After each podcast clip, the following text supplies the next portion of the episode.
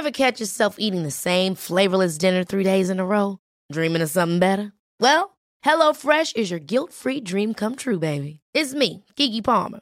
Let's wake up those taste buds with hot, juicy pecan-crusted chicken or garlic butter shrimp scampi. Mm. Hello Fresh. Stop dreaming of all the delicious possibilities and dig in at HelloFresh.com. Let's get this dinner party started.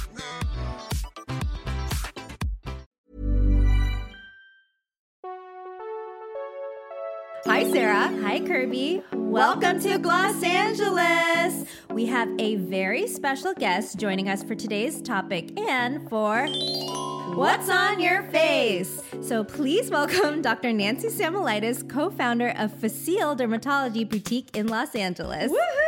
Okay, so Dr. Nancy Samolitis, MD, is a board certified dermatologist specializing in cosmetic and laser dermatology, and she's been practicing since 2005. She has many accomplishments to her name, including receiving a research grant from the National Rosacea Society to study the effects of lasers on rosacea. Dr. Sam is always on the forefront of what's new in skincare and dermatology, and oftentimes tell patients like yours truly about treatments long before they make their way here to America. And we are so excited to have her here. Thank you for being on the show, Dr. Sam. Yay! Thank you. I'm so excited to be here. Yay! Kirby was saying how weird it is to see you uh, not in your scrubs. I know. I'm happy to not be in my scrubs today. Very cute outfit. Thank you. So, um, Dr. Sam, everybody sees Dr. Sam. Like we were talking to Shawnee, and Shawnee's like, I love Dr. Samolitis. She has so many lovely patients that come to see her for everything, whether it's like, I'm getting older. What can I do to spruce things up? Or like, I have cystic acne and I have never been able to get rid of it, to myself. I have melasma. And every time I talk about melasma, I get a DM from Dr. Sam like, if you don't let me help you with your melasma, it's never gonna go away. It's just gonna stay on your face forever. so then I finally went in and saw her this past week, and we're gonna we're gonna do Ooh. it. We're getting rid of my melasma. it's okay. Basically, everybody has melasma, Really? Do you including so? myself. Well, Yeah, it's so common. It's an epidemic, especially in Southern California. I see it all day, every day. Well, we're going to talk a lot more about melasma. You guys have questions about it, what it is exactly, Yeah. you know, how you get rid of it, can you actually get rid of it? And Dr. Sam has all of the answers and explanations. So we'll get to that, but we do want to do what's on our face. Yes. So it's been a been a hot set. It's been a hot since second. we've done it. So um, but there's a lot of products we've been loving. Yeah. So do you want me to kick things off? yeah, please. Okay, I bought this product. I wanted to see what the hype was. So Tati Westbrook, who is a YouTuber, influencer, all that stuff, she started her own Tati beauty line, which we've talked about on the show before. Mm-hmm. But she recently came out with a like a blending sponge. Yeah. But it's not like a beauty blender. Um, it doesn't look like any other sponge out there. It actually looks like a poof from like Laura Mercier that you get with your powder. Right. Or like the makeup eraser. It's the same type of texture. Yeah. And I was like, what is this and why would people use it? But she says you can use it to apply foundation, to bake your makeup, and to, you know, kind of just like touch up your face and blend things out. And I bought it. It was $18. It comes in just like this little, you know, package. There's a large one. It kind of looks like a guitar pick, Okay. but like on a larger scale. And then there's like a tiny one, which they call the baby blendiful. And I freaking love it. I Wow. think it's great. Like I was like, is this a sham? Why am why are people buying this? Do we need another poof?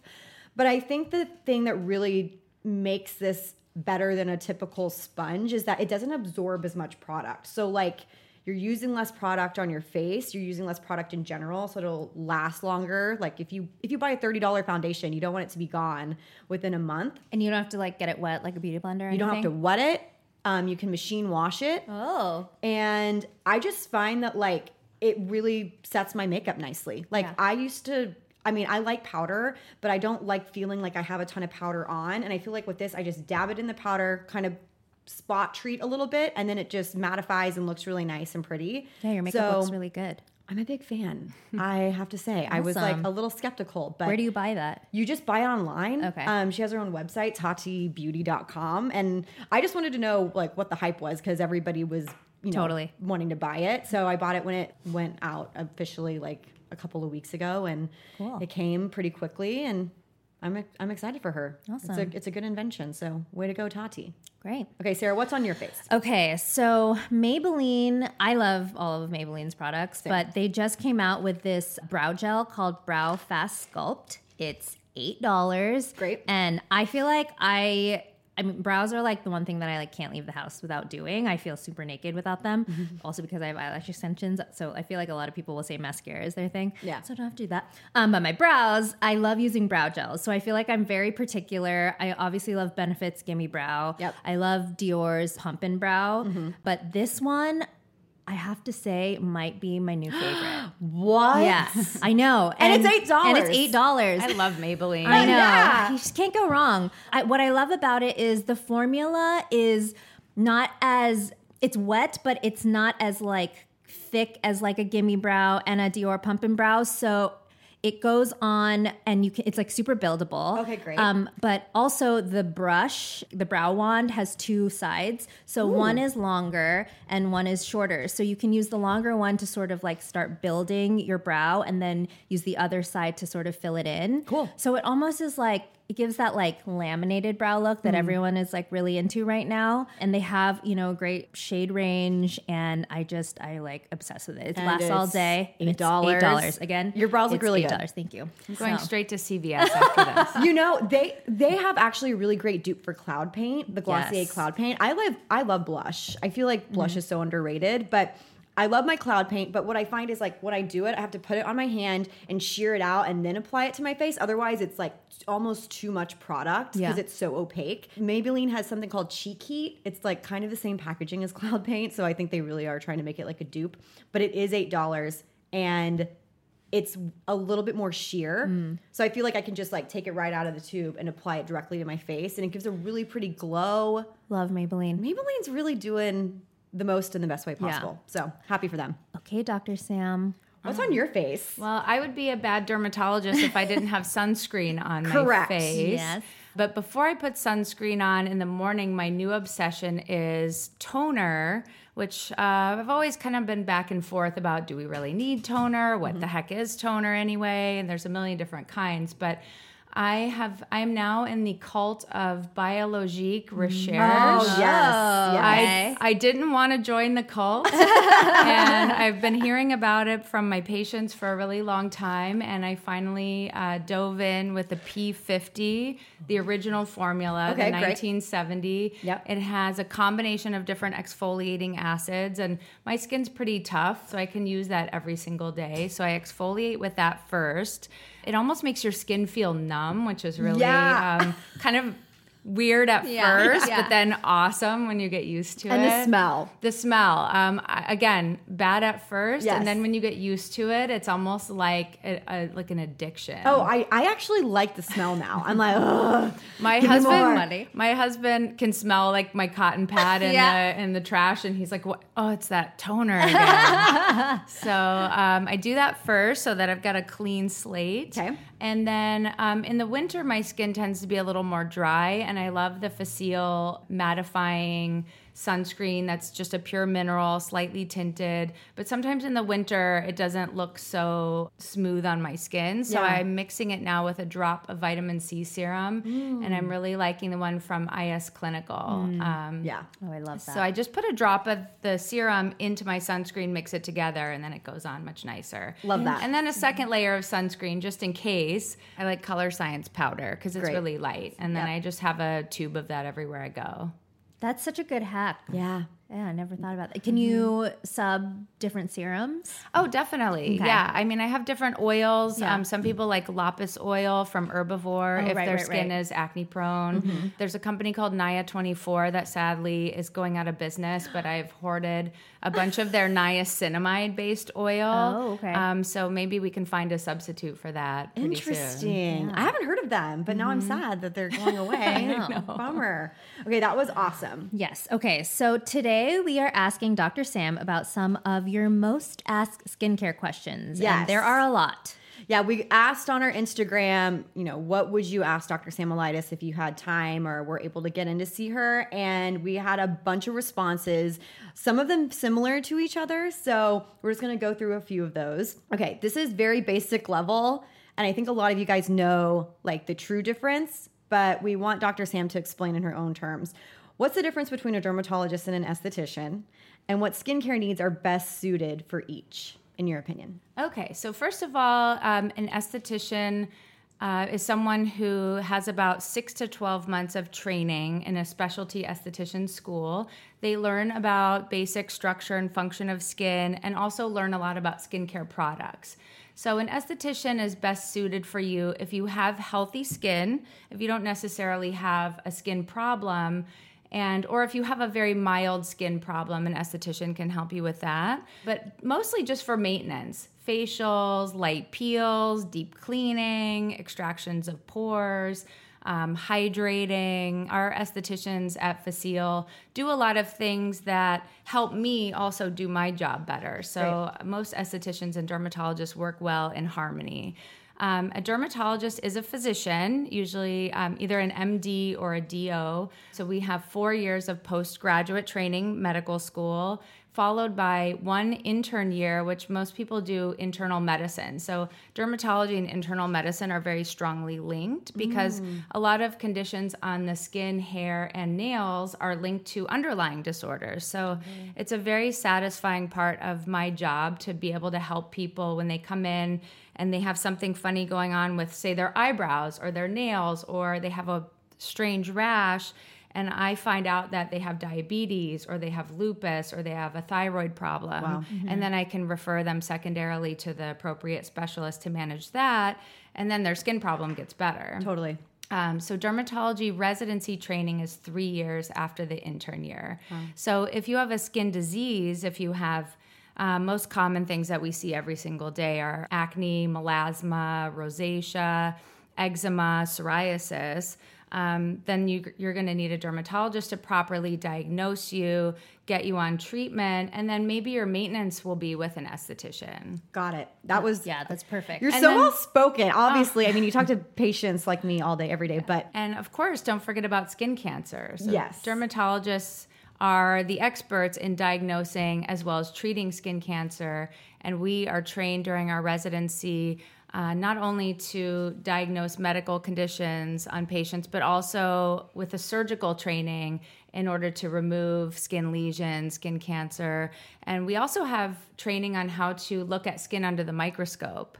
Oh. So there's, I think, more to it than a lot of people There's know. so much more to it. Yeah. Well, I I didn't realize that um, a lot of dermatologists study internal medicine as well, which, Mm-hmm. Which, totally makes sense. totally makes sense. I love that. Yeah. Um, it makes me feel a lot better. Yeah. Like, when I was picture. in my training, we had a very strong medical program, and we actually had dermatology patients in the hospital that we took care of with things like autoimmune blistering diseases, really severe psoriasis.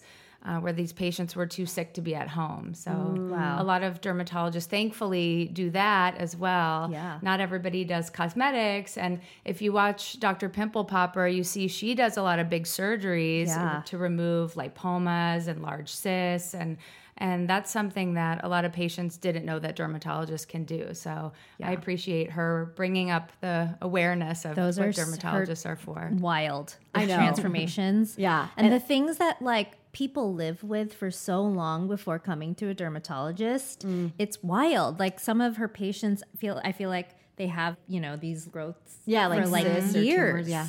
Yeah. And it's just like so, and then you know, obviously, when she fixes them, like they are just so grateful, and it's just like it's like so heartwarming. heartwarming. Yeah. So then, yeah. actually, I have a question to piggyback off of that.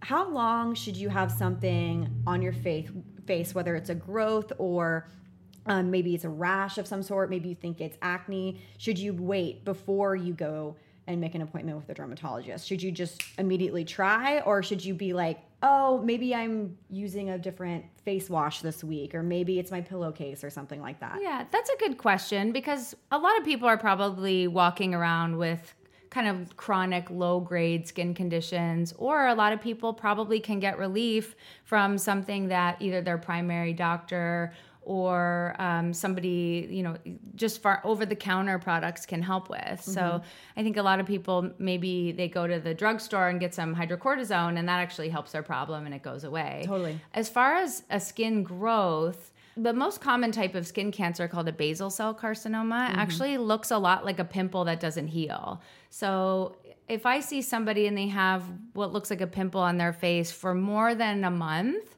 I usually will take a biopsy to see if that's a skin Oh, cancer. that's Wow.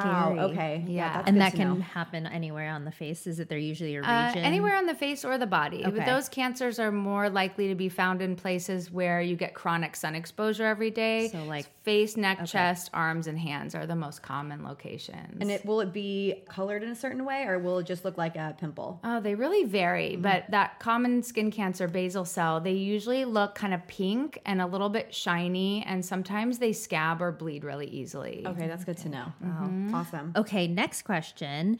How do you feel about medical grade skincare? Obviously, I think medical grade skincare is great. And I mean, what I think of when you ask me, like, what is medical grade skincare? I think about companies that have done research that actually show that the product is efficacious and safe. So, similar to what somebody would do if they want to get a, a medication FDA approved. Of course, over the counter medical grade skincare does not need to be cleared by the FDA. But when they have studies that show that they actually work, then it makes us more of a believer. Yeah. Because there is a lot of snake oil out there and there are a lot of false claims that sound really interesting. And, you know, you may think, oh, yeah, that sounds like it makes sense, but they don't actually have the studies to back. Totally. Are there any claims that have been made uh, on products that you're like, this is complete BS? Like, there's no way. Oh yeah, all the time. Really? And I mean that you see a lot of sort of fake before and after pictures Oh, God. that are just I mean Yeah. you know that you can't achieve a result like that without major surgery. So it's just like not even possible. Like especially for creams that claim to tighten skin Yep.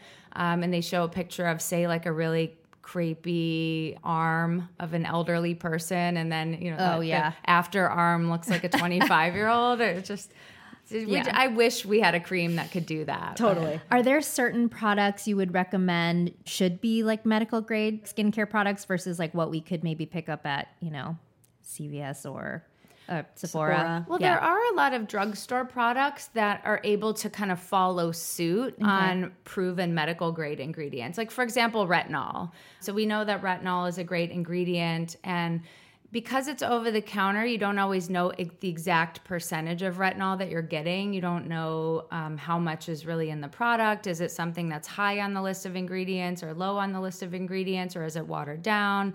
Or is it like a, there's different forms of retinol but the companies that do the studies sometimes will ultimately bring a product to market and then other companies can kind of copy it because they already have the science so i mean i think there are a lot of great drugstore products Okay. That's great. awesome to hear. yeah Okay. it's good news What do you suggest, whether treatment wise or product wise, do you suggest for things like droopy eyelids? That was Mm. a common ask. And then turkey neck. Okay.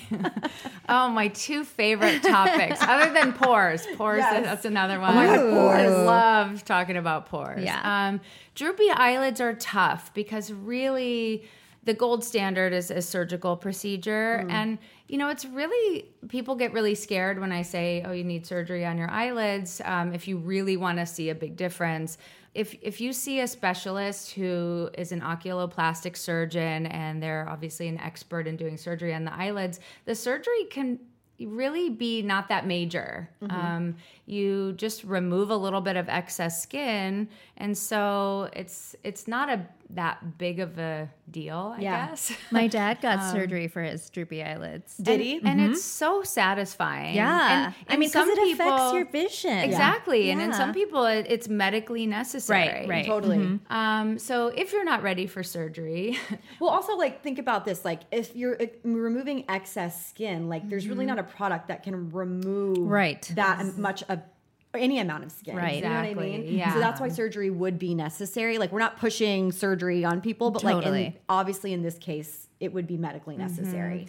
So we can use injectables and uh, procedures like microneedling Yep. to get some smoothing and tightening of skin around the eyes.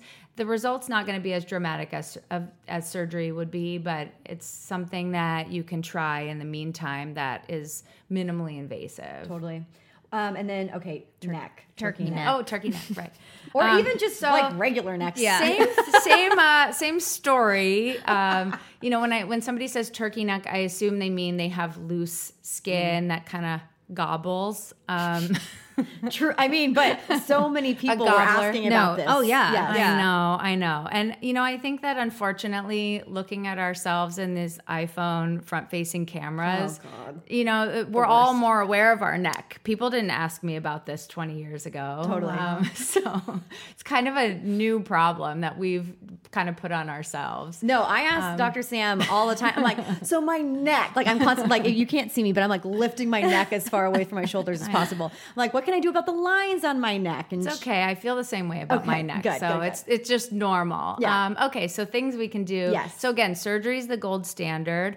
Um, although a lot of surgeons that I know are aware that people don't want a full blown neck lift or don't want like a lower facelift or something where there's a big incision where they have to be under anesthesia. Mm-hmm. So there are a lot of now more minimally invasive neck tightening procedures, including using um, threads, which is like a suture that goes under the skin and it can pull the skin up tight. Um, usually that's a temporary effect. Uh, there are some tightening skin devices that use radio frequency energy, which is like a type of heat, and the heat makes the collagen thinks it, that it's being injured, so it causes like a wound healing reaction, and the collagen can kind of tighten and contract. Sometimes that's a really subtle change, Right. but it's something that's often done in combination with other procedures.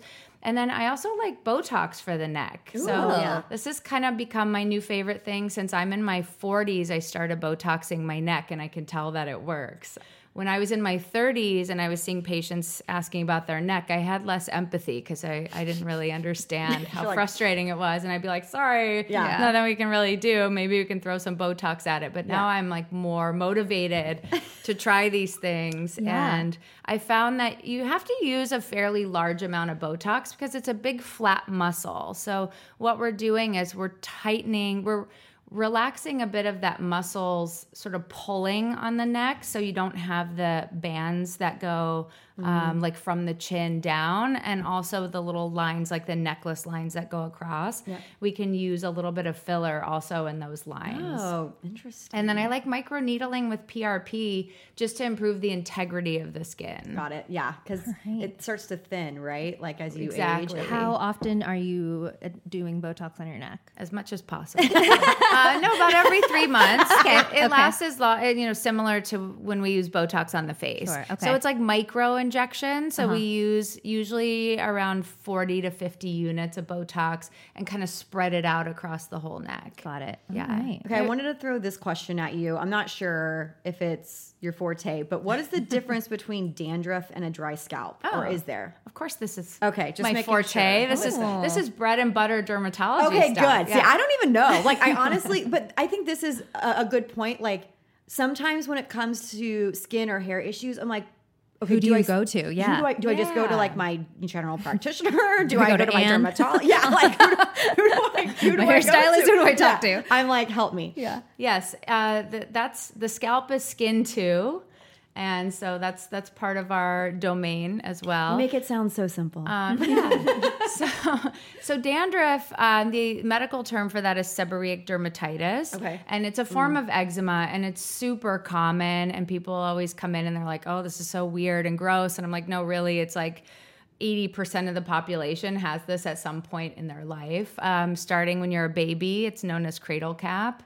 And then we see it, I mean, in teenagers, we see it in elderly people. So it can happen to anybody. And unfortunately, we don't know the cause. So when Okay. people come in with this and they're like, why do I have this? What did I do? Is there something I can eat differently? And, you know, even though it's that common, we really don't have a good understanding of what causes it. And because it's so widespread amongst the population, it's not like just people with certain um, genetics or certain um, ethnicities, or, you know, it's kind of a little bit of, uh, it doesn't really discriminate. Yeah.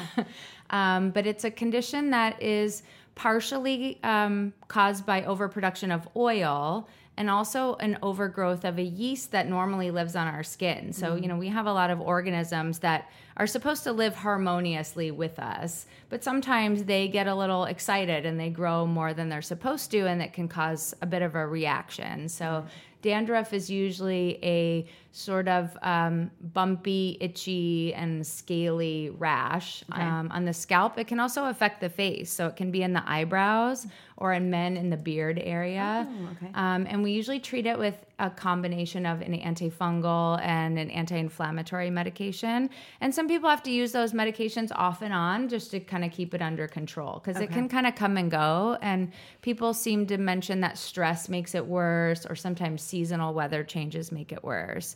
Um, dry scalp, it's hard to know. In some cases, it probably is the same condition, and Yeah. people just don't understand um, that it's seborrheic dermatitis. But some people just have a dryness of their scalp. It's more common in women, and a lot of people think it's hormonal. It seems to be something that women complain about around the time of menopause, where a lot of other fun things are happening. And the scalp can just be dry and itchy. So we have a lot of treatment options for that too. But a dermatologist can examine your scalp and whether you have like hair thinning or some other condition or just itching on your scalp, we usually have a remedy for you. Awesome.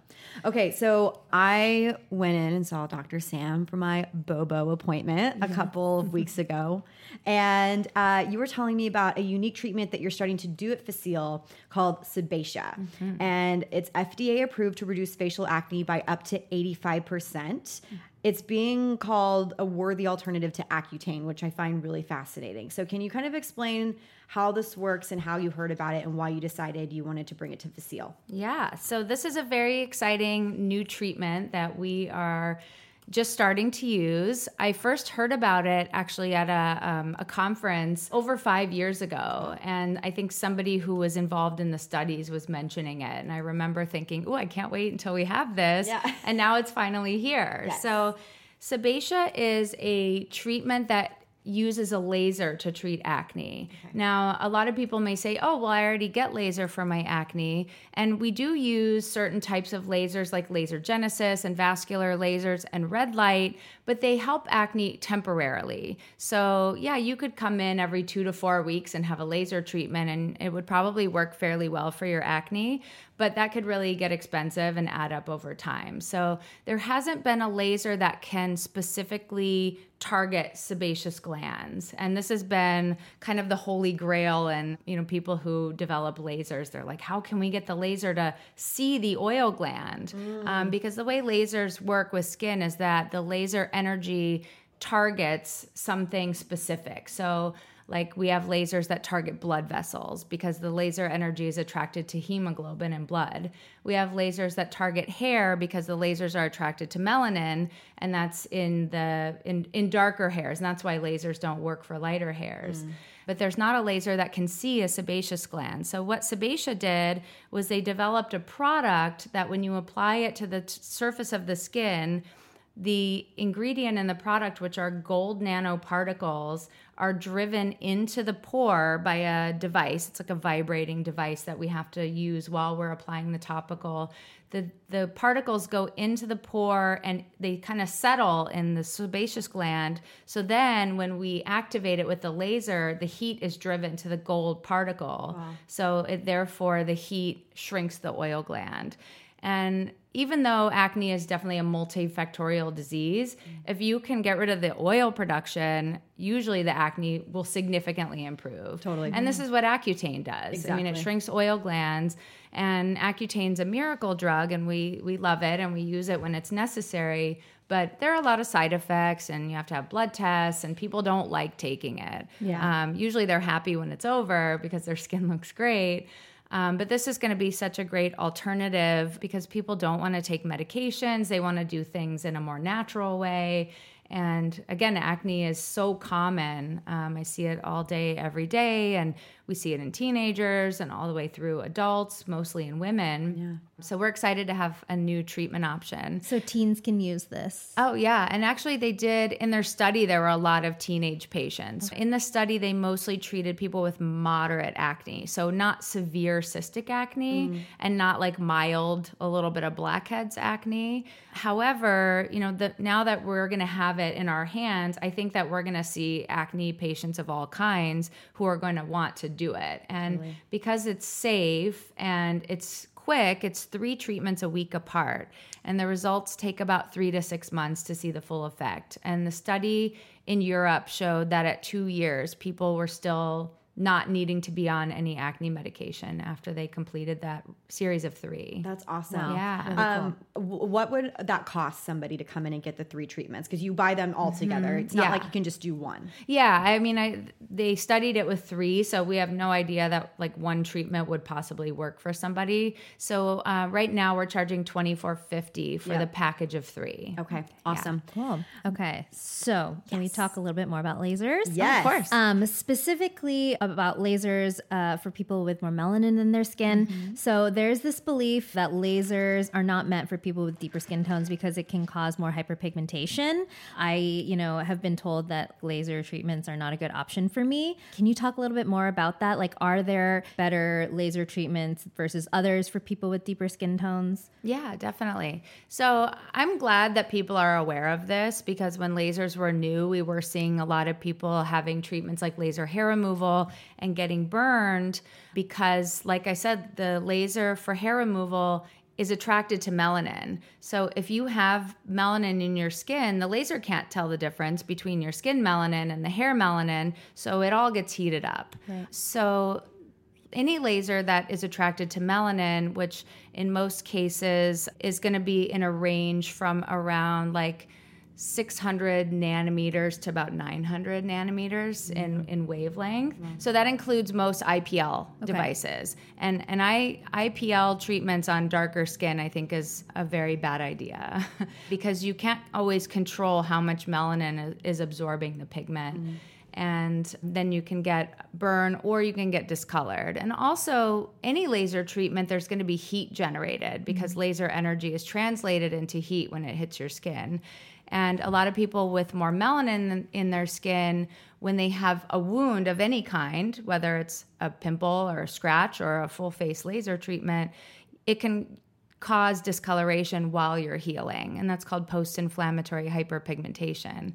And there are ways we can mitigate that. So, if you really want to have a Fraxel laser, for example, Fraxel is a laser that is not attracted to melanin, uh, nor is clear and brilliant. So, those are lasers that are safer to do on darker skin types Okay. if they're done properly. And I usually will treat somebody with um, more melanin in their skin, I will pre and post treat them with a brightening cream so that we're inhibiting the production of melanin so that that post inflammatory pigmentation doesn't happen. Okay. So it can be done cautiously by somebody who Knows. knows what they're doing. Right. And knows how to take care of your skin properly. Right. So if you are getting any of those laser treatments, go to a dermatologist or someone who can really, you know, speak to like the specific treatments that you should be getting versus going to like, you know, a lot of facial bars now just offer these mm-hmm. treatments and so and they don't obviously can they can't advise you the same way a dermatologist would. Yeah, yeah. Okay. Great.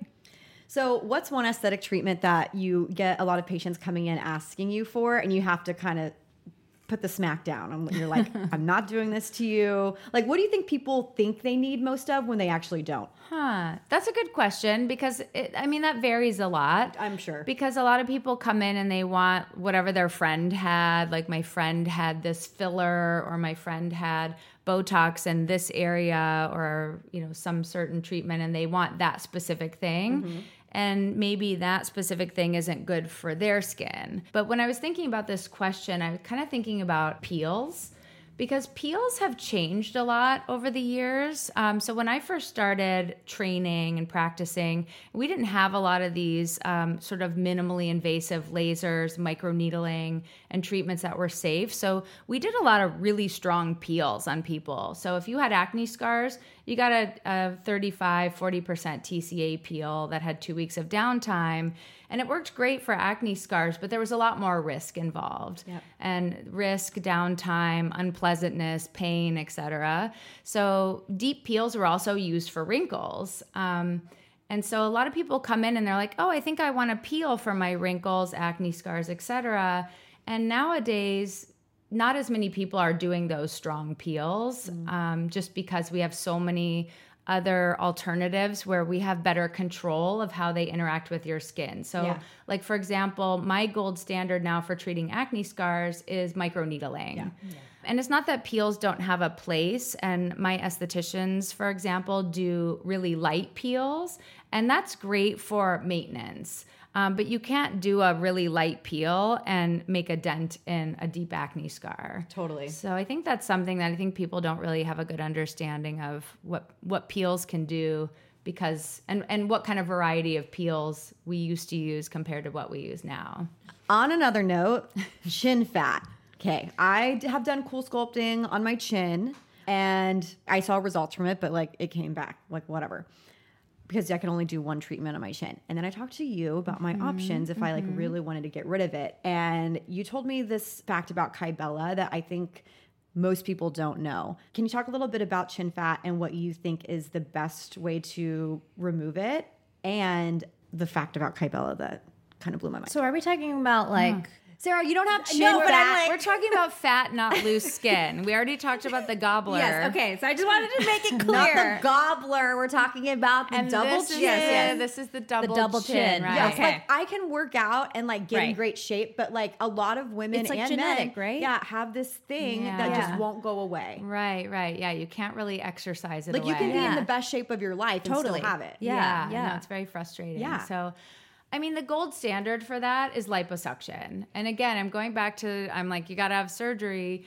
But they think the thing that people don't understand, again, kind of like I said about blepharoplasty and for eyelids, is that the surgery is not major. Yeah. I used to do liposuction in the office and we numb that area with a local anesthetic. Um, you don't need to be asleep. You most people choose to take a little sedative to feel relaxed.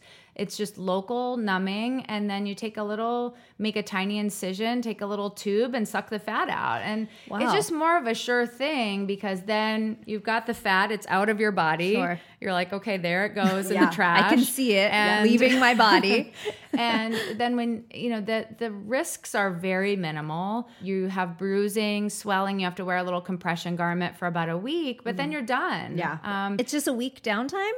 It's yeah Wow. well this in is the most thing- cases Yeah, right, right, now right. the over time the skin will tighten a little bit more it may still feel sore it may feel numb for longer than a week Yeah. but it's a it's a fairly easy procedure to do I think liposuction, when people hear that word, they Yeah. honestly think about like extreme makeover or something like that, where like Right. somebody's getting a whole body makeover and they're going under and they're getting a whole body transformation. Like people think of liposuction as this bigger than life thing when really Yeah. it's almost like a treatment instead of a surgery. yeah let's call it micro liposuction Yeah, you go. yeah, Yeah. micro lipo.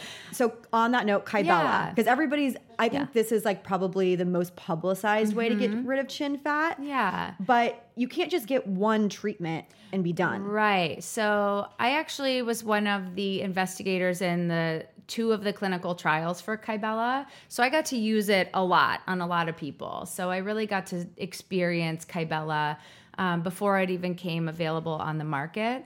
And in the studies, we used a significant amount of product, and each patient had six treatments. So they would come in monthly, and we would inject several vials of Kybella.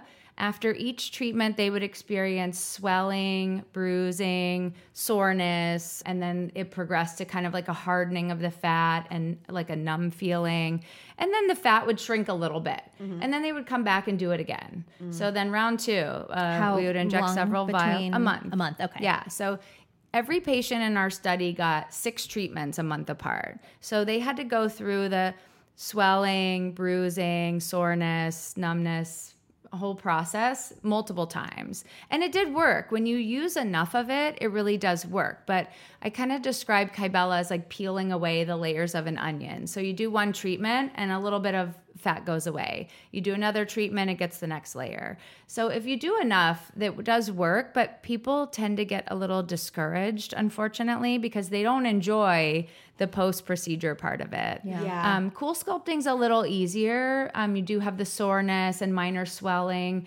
It seems to work with fewer treatments, but sometimes with cool sculpting, the limitation is the cool sculpting applicator doesn't fit. Even So- the mini ones. So they have like the big one that you can use on your stomach and stuff, which I have gotten. But then they use the smaller applicator that they Mm-hmm. just came out with on my chin. And the issue was it worked for me, but I was supposed to go back like in two or three months to get a second procedure done, and it had nothing to grab onto because it was Right. gone. Right. So, but then it came back, and it's like this endless cycle. Like, okay, you So are you supposed to go like in between that stage or like it was fine, but then honest, I mean, Yeah, right, it just comes back, Like, yeah. I gained weight, so like it it did come back, and then it's like okay, I can go and get it done again, but then in the time that I'm supposed to go back and get that second treatment, there's literally nothing to grab onto, so I'm mm-hmm. unable to actually get the full effect of it. Totally, um, Right. right. That happens a lot with the that with that chin fat specifically. And my the you know the uh, I actually went to Dr. Ghavami to get it done. Um, he's a plastic surgeon, but he was very upfront. He was like, "You might have this one, and your chin fat will go away, but like then what am I supposed to do when it's gone?" Yeah, like literally, he's you go. like, "I you like there's other things we can do to supplement it, like lipo, Yeah. um, or Kybella." But he his personal stance was like, "I'm not a big Kybella person. Mm-hmm. Um, you just need a lot more treatments." But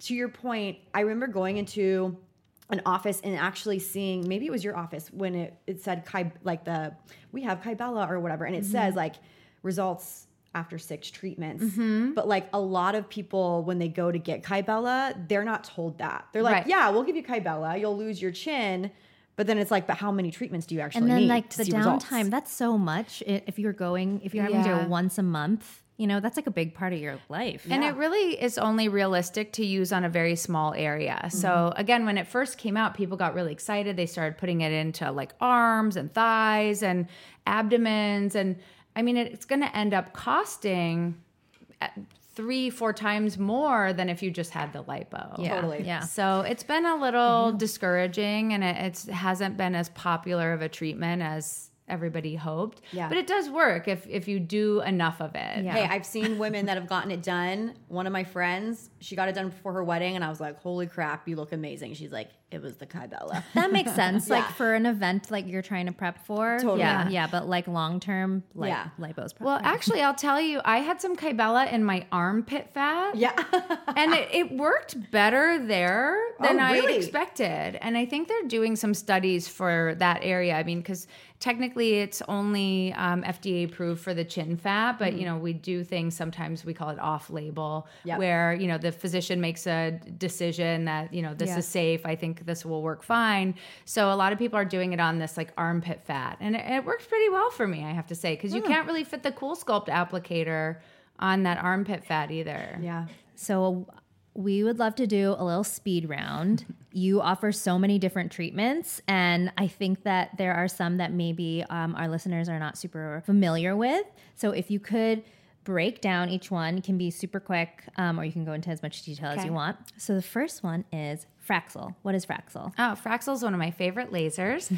it is for skin rejuvenation. So, in most cases, we use it on people who have a lot of dullness and sunspots and not deep wrinkles, but maybe it's just some texture like crepey skin. We can make a really big difference with one Fraxel treatment, which is why I love it. It's very satisfying and the recovery is very predictable, but it's about five days. Uh, we do the treatment. We we numb you first. We we laser the usually the whole face. We also do neck, chest, and arms pretty commonly, and hands. And you look like you have a bad sunburn for about 24 hours, and then your skin starts getting all like brown and dry, like sandpaper.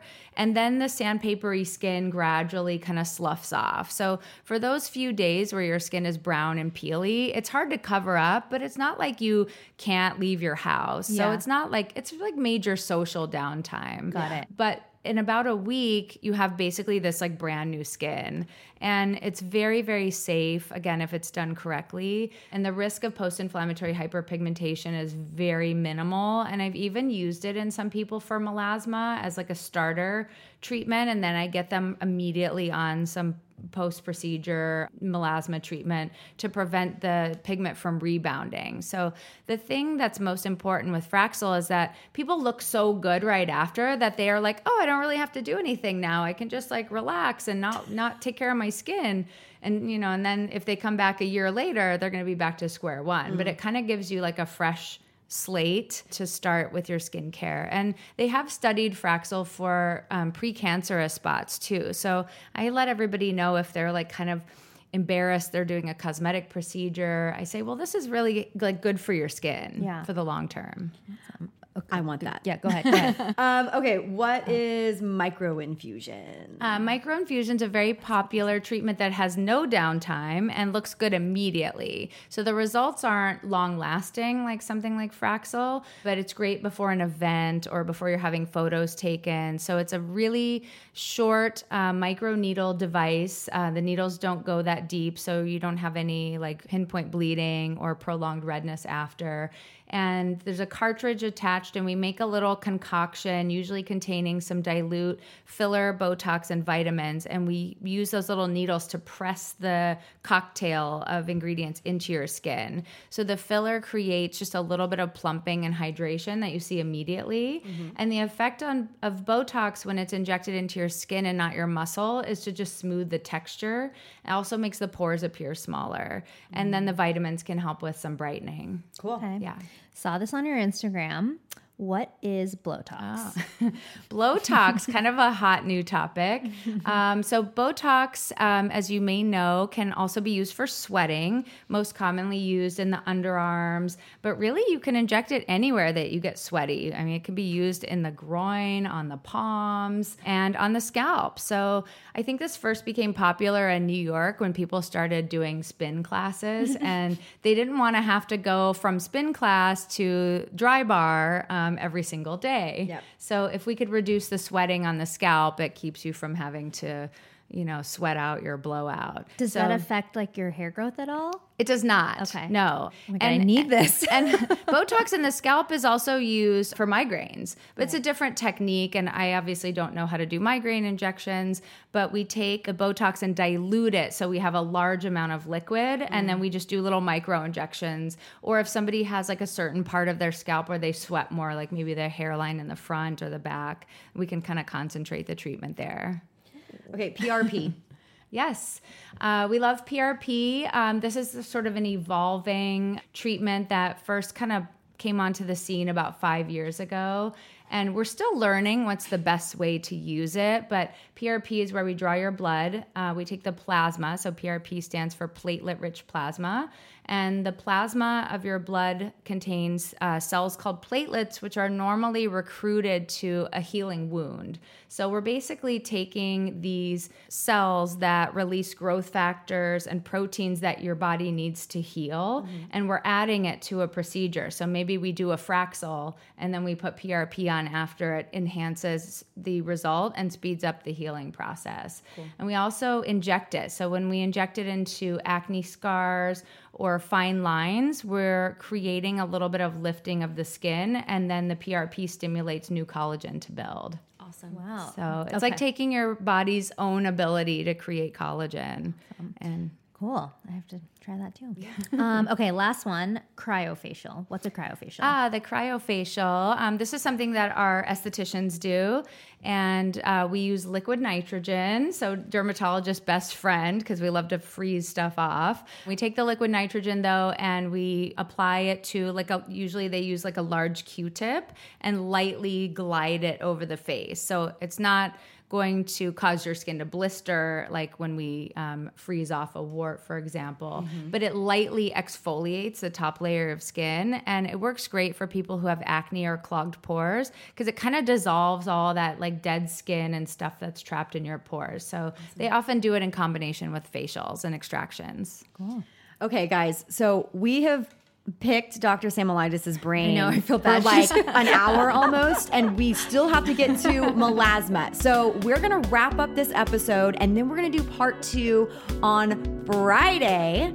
So you're gonna get more with Dr. Sam. So thank you guys for listening. Please follow Dr. Sam and Facile on Instagram. What is Facile's Instagram? At Facile Skin, Great. And then yours is at Dr. Samolitis. Yay! And you guys know where to find us. We will talk to you guys on Friday. Yay!